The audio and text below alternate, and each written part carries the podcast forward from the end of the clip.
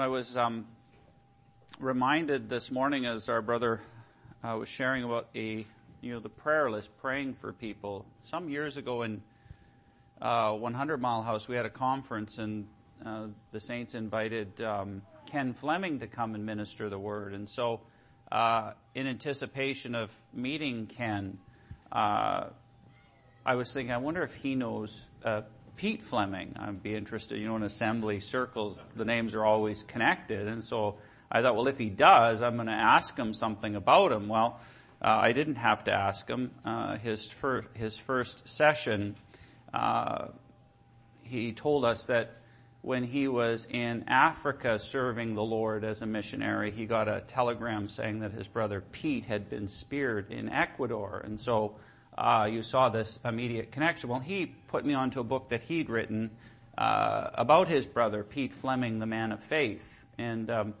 in that book, uh, Ken records that uh, Pete Fleming had a prayer list that he prayed for people by name. And uh, it was 17 pages long. And so we think of him as a missionary, but he had uh, an extensive prayer list some years later, I saw Ken at um, Emmaus, and uh, he said he still has that list. And um, he said, you know, years later, he would, uh, uh, you know, when he'd hear people getting saved in Ecuador, he would go to to Pete's list, and he'd see those names oftentimes on his prayer list, even though he was in eternity. That his his praying for people by name had actually uh, had impact, and so uh, just encouragement to, to pray for people by name. It, actually works. Uh, Pete, if he was here, uh, would bear testimony to that. Now we want to think about um, the seven feasts of Jehovah. This is from Leviticus chapter 23, but we're not going to turn there first. I hope that we can um, uh, build credibility in this concept of studying the seven feasts of Jehovah. Now, um, sometimes it seems like just this obscure passage and not really, not really that connected to maybe the rest of scripture, but the seven feasts of Jehovah, the seven feasts of the Lord are uh, one of, at least at one of three passages that the scholars tell us we need to understand if we're going to understand how God is working. How He's working in time and how He's working in eternity. Um, we cannot overemphasize, as we're thinking of even today, of uh, making impact with our neighbors or impact in the gospel. Uh, you know, to quote C.S. Lewis, he said this that uh, those who have made the most impact. He said, you read history, you will find that those who've made the most impact in this life are those who are most concerned about the next life. And so uh, this somehow is uh, is tied together. You know, the uh, we were reminded of this book by John Lennox, and he takes this verse about sanctification that the basis, the basis for Christian testimony is a sanctified heart, set apart, holy living. Well, that's what the uh, seven feasts of uh, Leviticus chapter 23 were about. They were holy convocations. You know, I think a dozen times at least the Lord talks about holiness.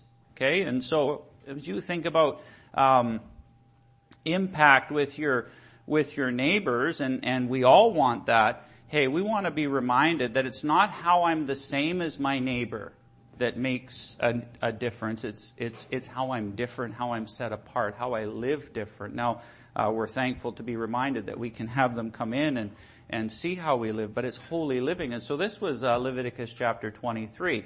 Um, then we also want to uh, think about, you know, although this is hard to uh, hard to understand the book of Leviticus. I mean, when you read through uh, the Bible, sometimes we we uh, have passages we skip over, uh, and maybe Leviticus is one of them.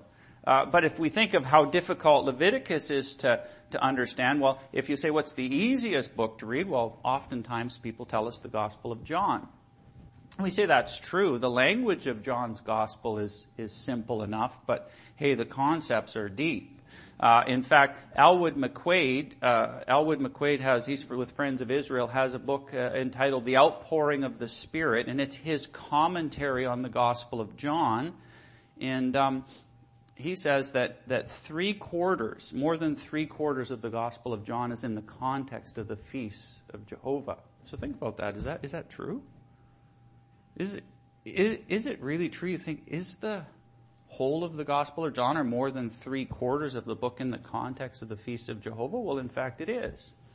Uh, hey, if you only had Matthew, Mark, and Luke, uh, you wouldn't know how long the ministry of the Lord Jesus was. It appear, might appear that he had a 10 month ministry or something like that. You hardly know anything about it, but actually it's John's gospel that tells us that, or, or, or uh, gives us the, uh, or leads us to understand that it was at least a three and a half year ministry or around a three and a half year ministry, and that's in the context of the feasts that he celebrated. The Lord Jesus celebrated the four Passovers, and they're all recorded in John's gospel. So, um, John's gospel uh, built on on this on this concept. Now we also want to be reminded that that um, you know the feasts aren't just in Leviticus; they're not just in John's gospel. They're actually right in the beginning in the book of Genesis, and so we want to turn back and think about that. Uh, Genesis chapter one.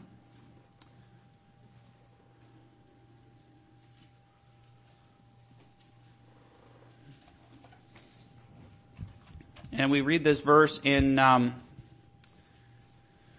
verse 14 of Genesis 1. It says, Then God said, Let there be light in the firmament of the heavens to divide the day from the night, and let them be for signs and seasons, for days and years, and let them be for lights in the firmament of the heavens to give light on the earth. And it was so. And um, we want to be reminded that this word for seasons is really the word for appointments. And um, if you're familiar with uh, August Van Ryn's book on the uh, feasts of the Lord, you remember what his book is called? It's called The Appointments of the Lord. You know, this idea of timing.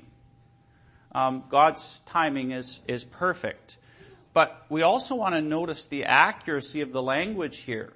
That um, before the appointments, that these lights were given for signs, right? And this is important, signs. Uh, signs transcend seasons. You think that's true? That signs transcend seasons. Like I, you know, come to Florida every year and the seasons are different.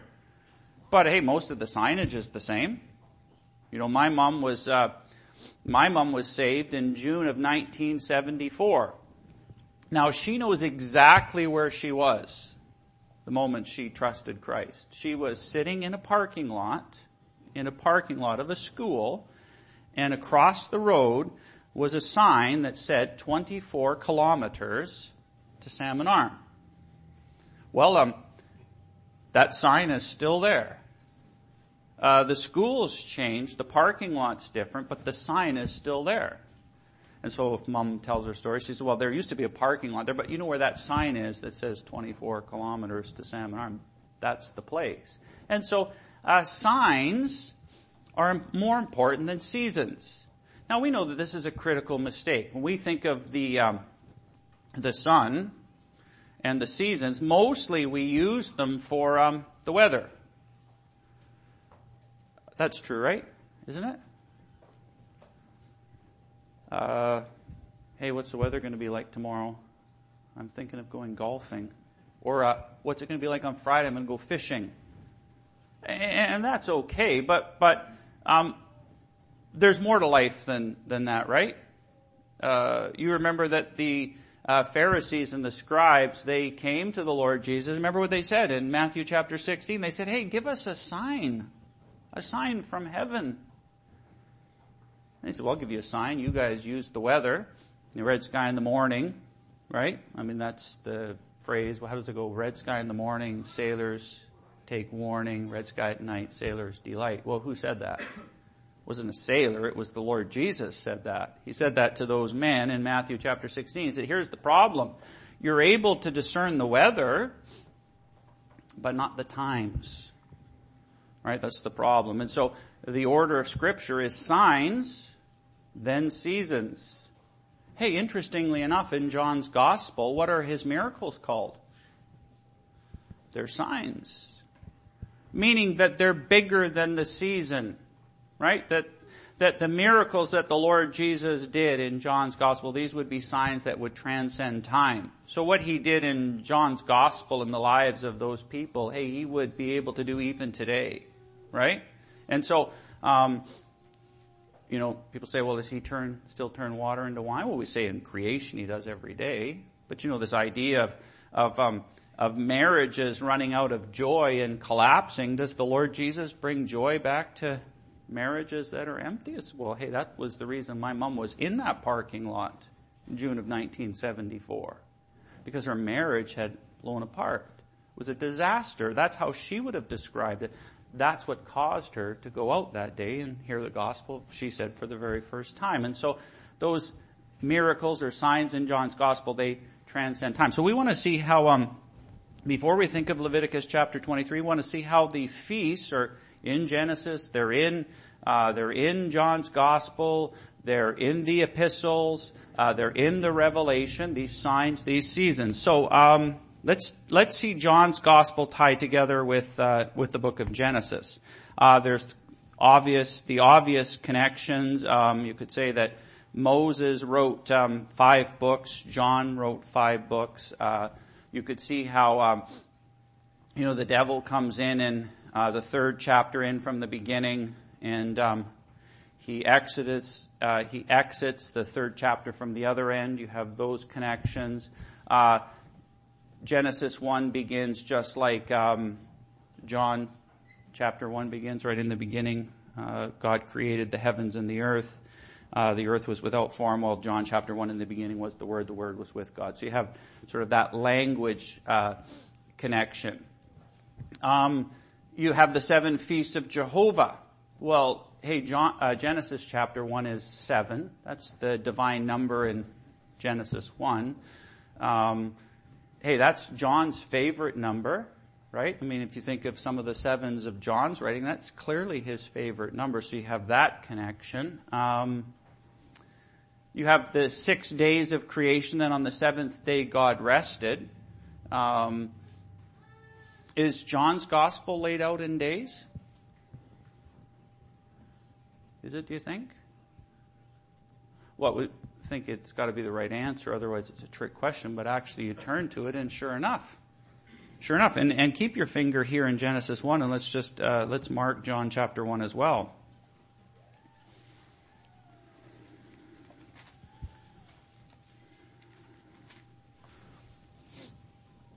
Uh, in John chapter 1, uh, verse 29, says, The next day,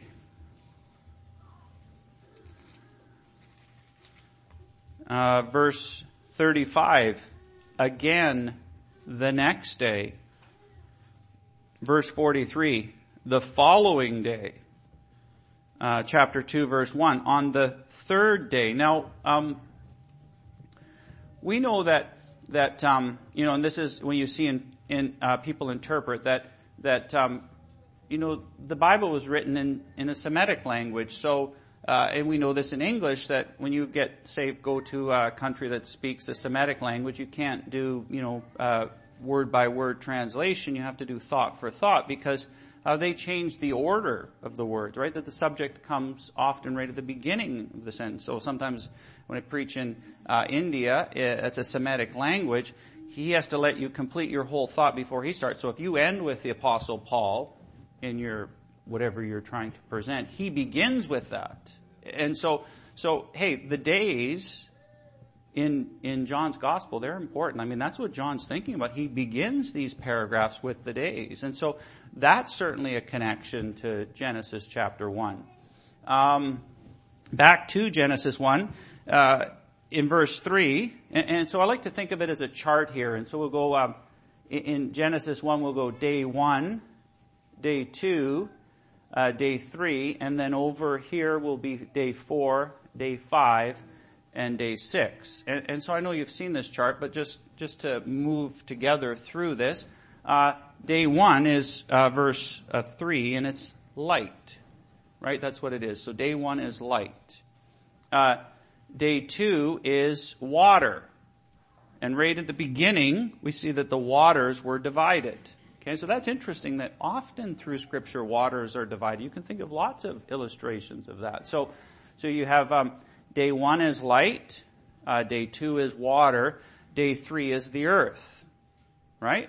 And, and then over on day four, again it's light, day five, again it's water, day six, again it's the earth. So, uh, one corresponds to uh, four, two corresponds to five, three to six. So light, um, water, earth, light, water, earth. Now what about John's gospel? Is that order in John's gospel? Well, if you turn back to John chapter 1, um, John chapter 1, uh, in the beginning, verse 1 says, In the beginning was the Word, the Word was with God, and the Word was God. He was in the beginning with God. All things were made through him, and without him nothing was made that was made. In him was life, and the life was the light of men. And the light shines in the darkness, and the darkness did not comprehend it. There was a man sent from God whose name was John. This man came for a witness to bear witness of that light, that all through him might believe. He was not that light but was sent to bear witness of that light. That was the true light which gives light to every man coming into the world. He was in the world, and the world was made through him, and the world did not know him. Okay, so the emphasis of the first section of John is on light. Okay, well that corresponds to Genesis chapter 1. Um, day 2 was water, and waters divided. What's the next section? John's gospel. What's the baptism of the Lord Jesus? And so, um, what is uh, baptism a picture of? Well, it's uh, somehow connected in Romans to this division between life and death, right? You know that that's the the purpose. Uh, you think of um, a division of life. Uh, you know, in in countries where it's illegal to be a Christian, there are places in the world like that where it's illegal to be a Christian. Often they, uh, people profess salvation, but it's not until when that the persecution starts. Well, until they're baptized. Hey, well, you read church history. That's exactly how it was in history. when those people made a public declaration by baptism that divided life, that the persecution started. So, um, corresponds. Hey, that's the whole next section, the baptism of the Lord Jesus, and um, and so we have light, day one. We have water, uh, day two. And then we have earth, right? Day three and day six. Okay. And the world. And, and, and you don't need to be told this because you already know it, but one of the main emphasis of the Gospel of John is the world. Okay? Um, 78 times he uses the word world, okay, and what he means by that is cosmos, right? And so, um, well, here's the verse, uh, verse 29. The next day, John saw Jesus coming toward him and said, Behold the Lamb of God who takes away the sin of the world. Now, um, one of the things we see as we work through uh, Scripture that the devil is a counterfeiter, right? I mean, you can see lots of examples of uh, how he counterfeits things. I mean, in a coming day, he's going to have his unholy trinity, right? That's yet coming and maybe a lot closer, I think a lot closer than we can even imagine his unholy trinity. Well, he's always been a counterfeiter. Um, right since the very beginning. Right back in the book of Genesis, you know, uh, God tells us that uh, in Exodus that if we're going to um, uh, build an altar to the Lord, do you remember there were a couple of qualifications, a couple of stipulations, commandments, ordinances. Um, it couldn't be uh, hewn stones. You couldn't chisel them, right? They had to be stones as they were natural. Couldn't have a man's hammer. You couldn't shape these things. Uh, so that was one. And secondly, you couldn't um, you couldn't build steps up onto this altar, right? So it had to be unhewn stones, and it couldn't be built up. This idea that um, men's hands were involved in this, and there was some kind of a personal elevation with this thing, as if a man could uh, get closer to God by his actions. Well, we were reminded of that in the Lord's Supper this morning, right? That it's not how it works. And so you think of the devil as a counterfeiter, okay? Um, way back in the Tower of Babel, right? You remember how this worked? What was it built of? Well, it had bricks for stones, which are manufactured by men's hands, and they had slime for mortar. So he's a counterfeiter in the beginning, right through Scripture. Um, we have creation in Genesis 1, and, and, so we see this crossover in the Gospel of John. Uh, but when it comes to world, this is where um, there's this mass massive separation from the counterfeit of the devil. I mean, uh, the Lord Jesus is called the Savior of the world in John's Gospel, right? In John chapter 4, for the first time he's called the Savior of the world. Um, the devil's saving the world too, right? Is he saving the world? Well, I think he is. Isn't he? What do you think about that? Is that too jarring, Mike? Uh, yeah, he's saving the world. Hey, they preach it all the time. Right? I hear it all the time. The planet. You know what the problem with the planet is? You ask Mr. Gates. And, and these guys aren't embarrassed about this. David Rockefeller, he's not embarrassed about it. It's in his biography. He'll tell you what the problem with the planet is. You know what the problem with the planet is? There's seven and a half billion people too many on it.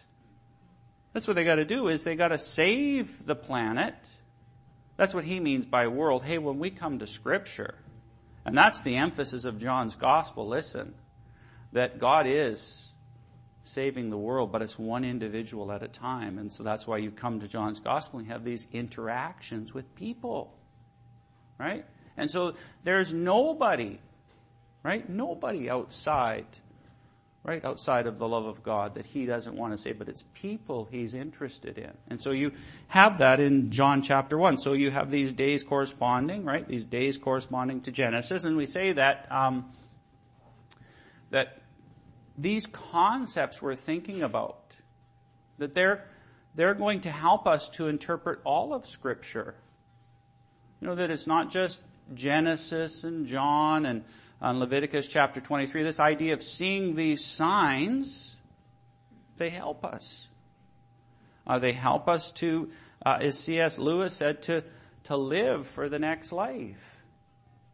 Um, I could say that, um, you know, I come from uh, Canada and I've never really been that interested in Canadian politics. I hope it's not wrong. I mean, one time I was in Mexico and and uh, the saints down there, these young guys, uh, they were uh, they were uh, very intelligent, intelligent about their own politics, about American politics, Canadian politics, and so they're saying things like, um, you know, uh, uh, American politics are this, that's how all these things run, and in Canada you do this and you have that, and right, you have a prime minister, right? I'm like, yeah, he says, what's his name again? And I'm like, actually, just a second. Normally I would know this, but because you've put me on the spot, I can't remember. I said, but in fairness, you know, he lives like over 3,000 miles from me and I've never met him. So, uh, but I could say this in the last, uh, the last year, I've been more interested in American politics than ever I was in Canadian politics. But you know, at the same time, hey, the feast of Jehovah, these divine appointments, all, as bad as it looks, as bad as it looks, it's not outside of the plan, purpose of God. That He's working these things out and His appointments, they're exact.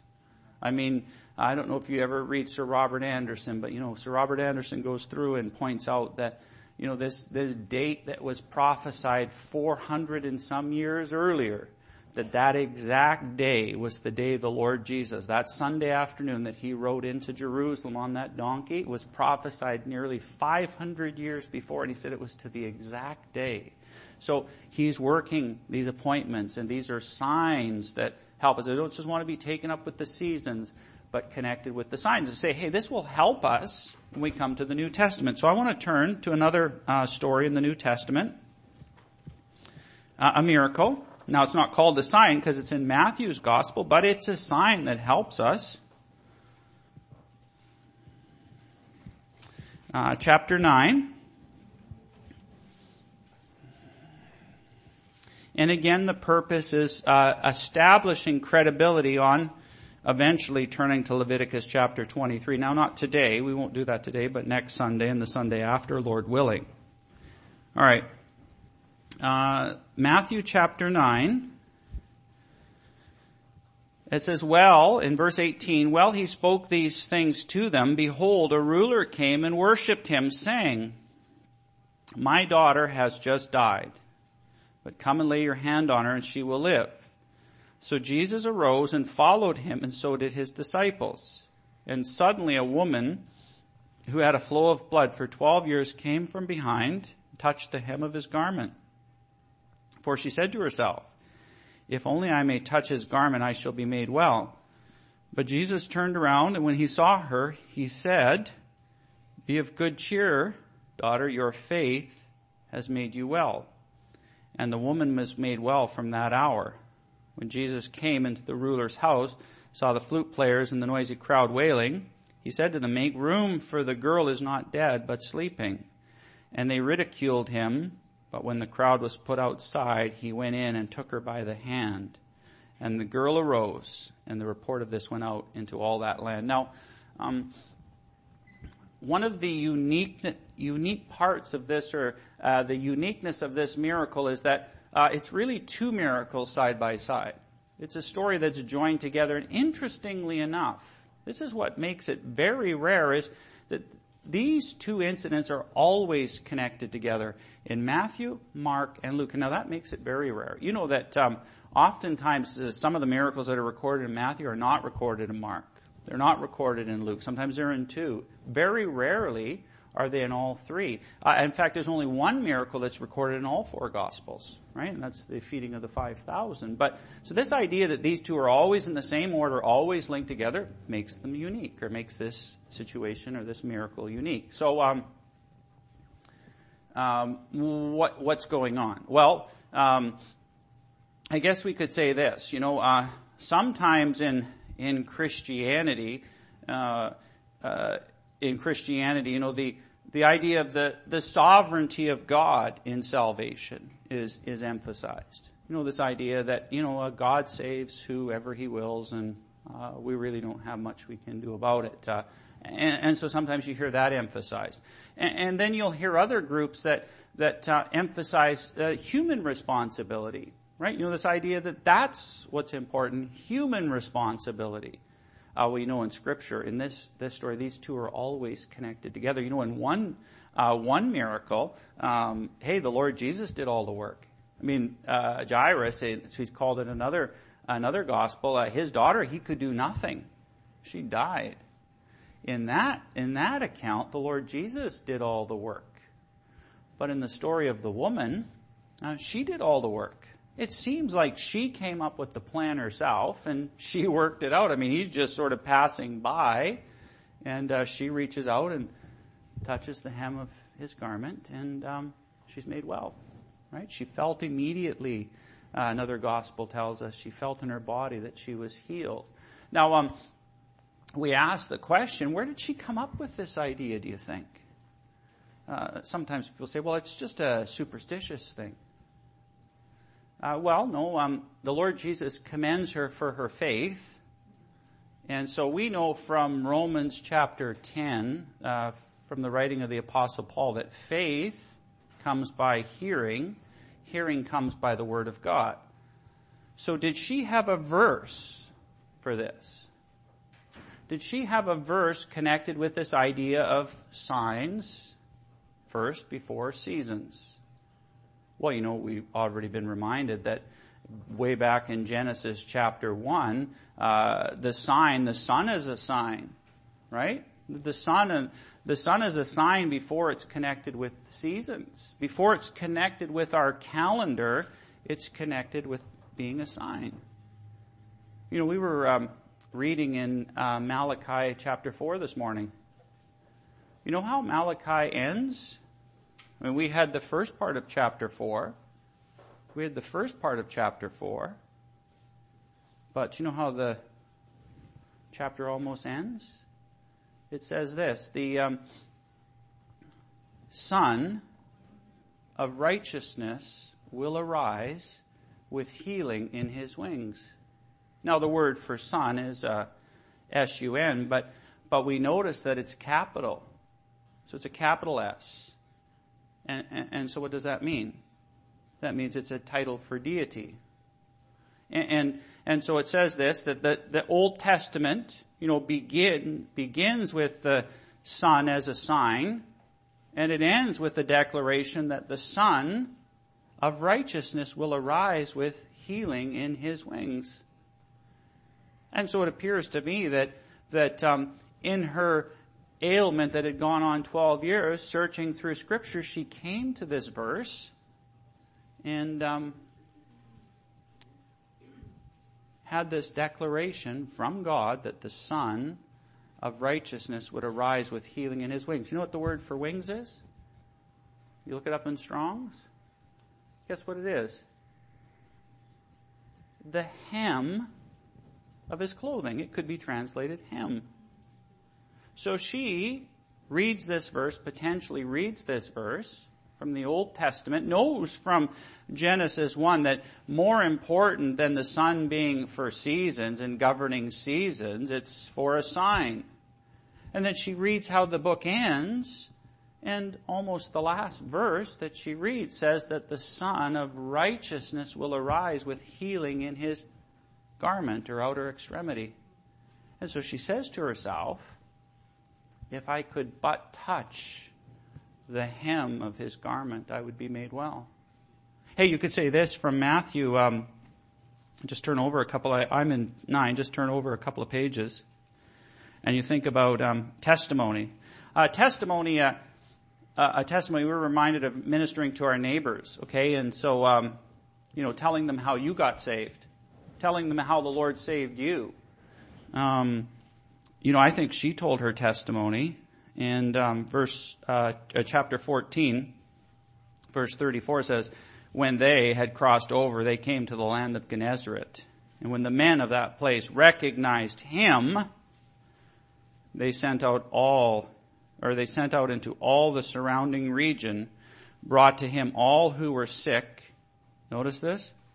and begged him that they might only touch the hem of his garment. And as many as touched were made perfectly well. Maybe that's based on her testimony, or maybe based as well on uh, Malachi chapter 4. But this idea that, that this concept of signs, it's, it's not just um, ultra spiritual, it's actually practical. You know, this idea that, that um, what she experienced hey, countless millions since have. I mean, this is why the, the songwriter, the hymn writer, talk about how the Lord touched them.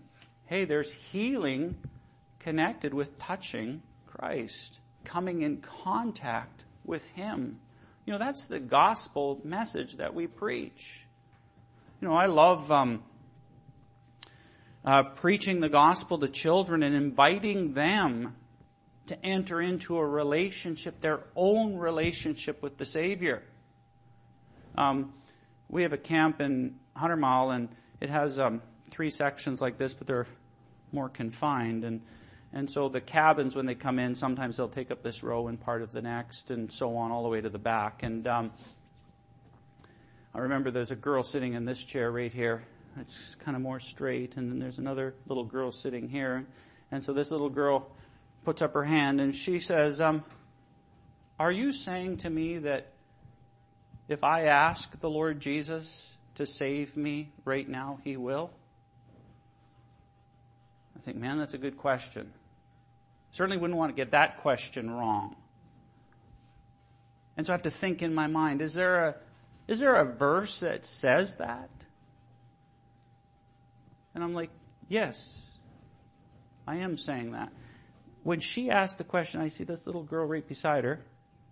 She's not looking at me. I see her bow her head like this, close her eyes a little bit, and I see her speaking with her lips.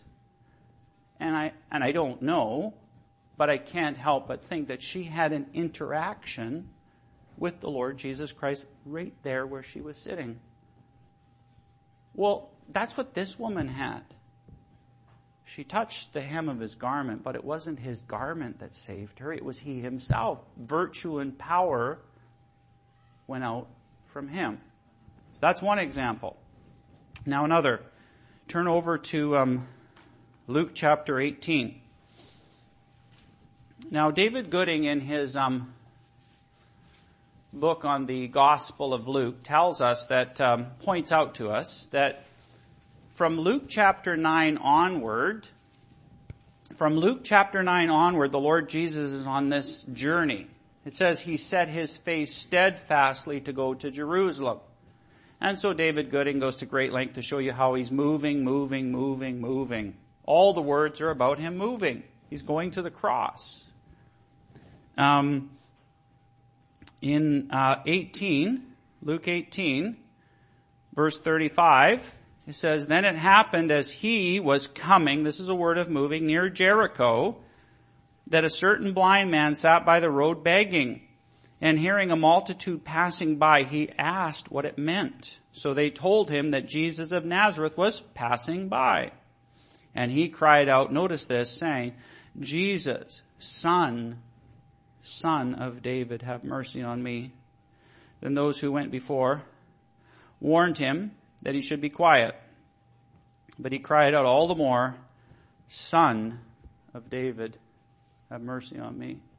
You know, um, my grandson was here and I would talk to him about um, Jericho. He loves Jericho.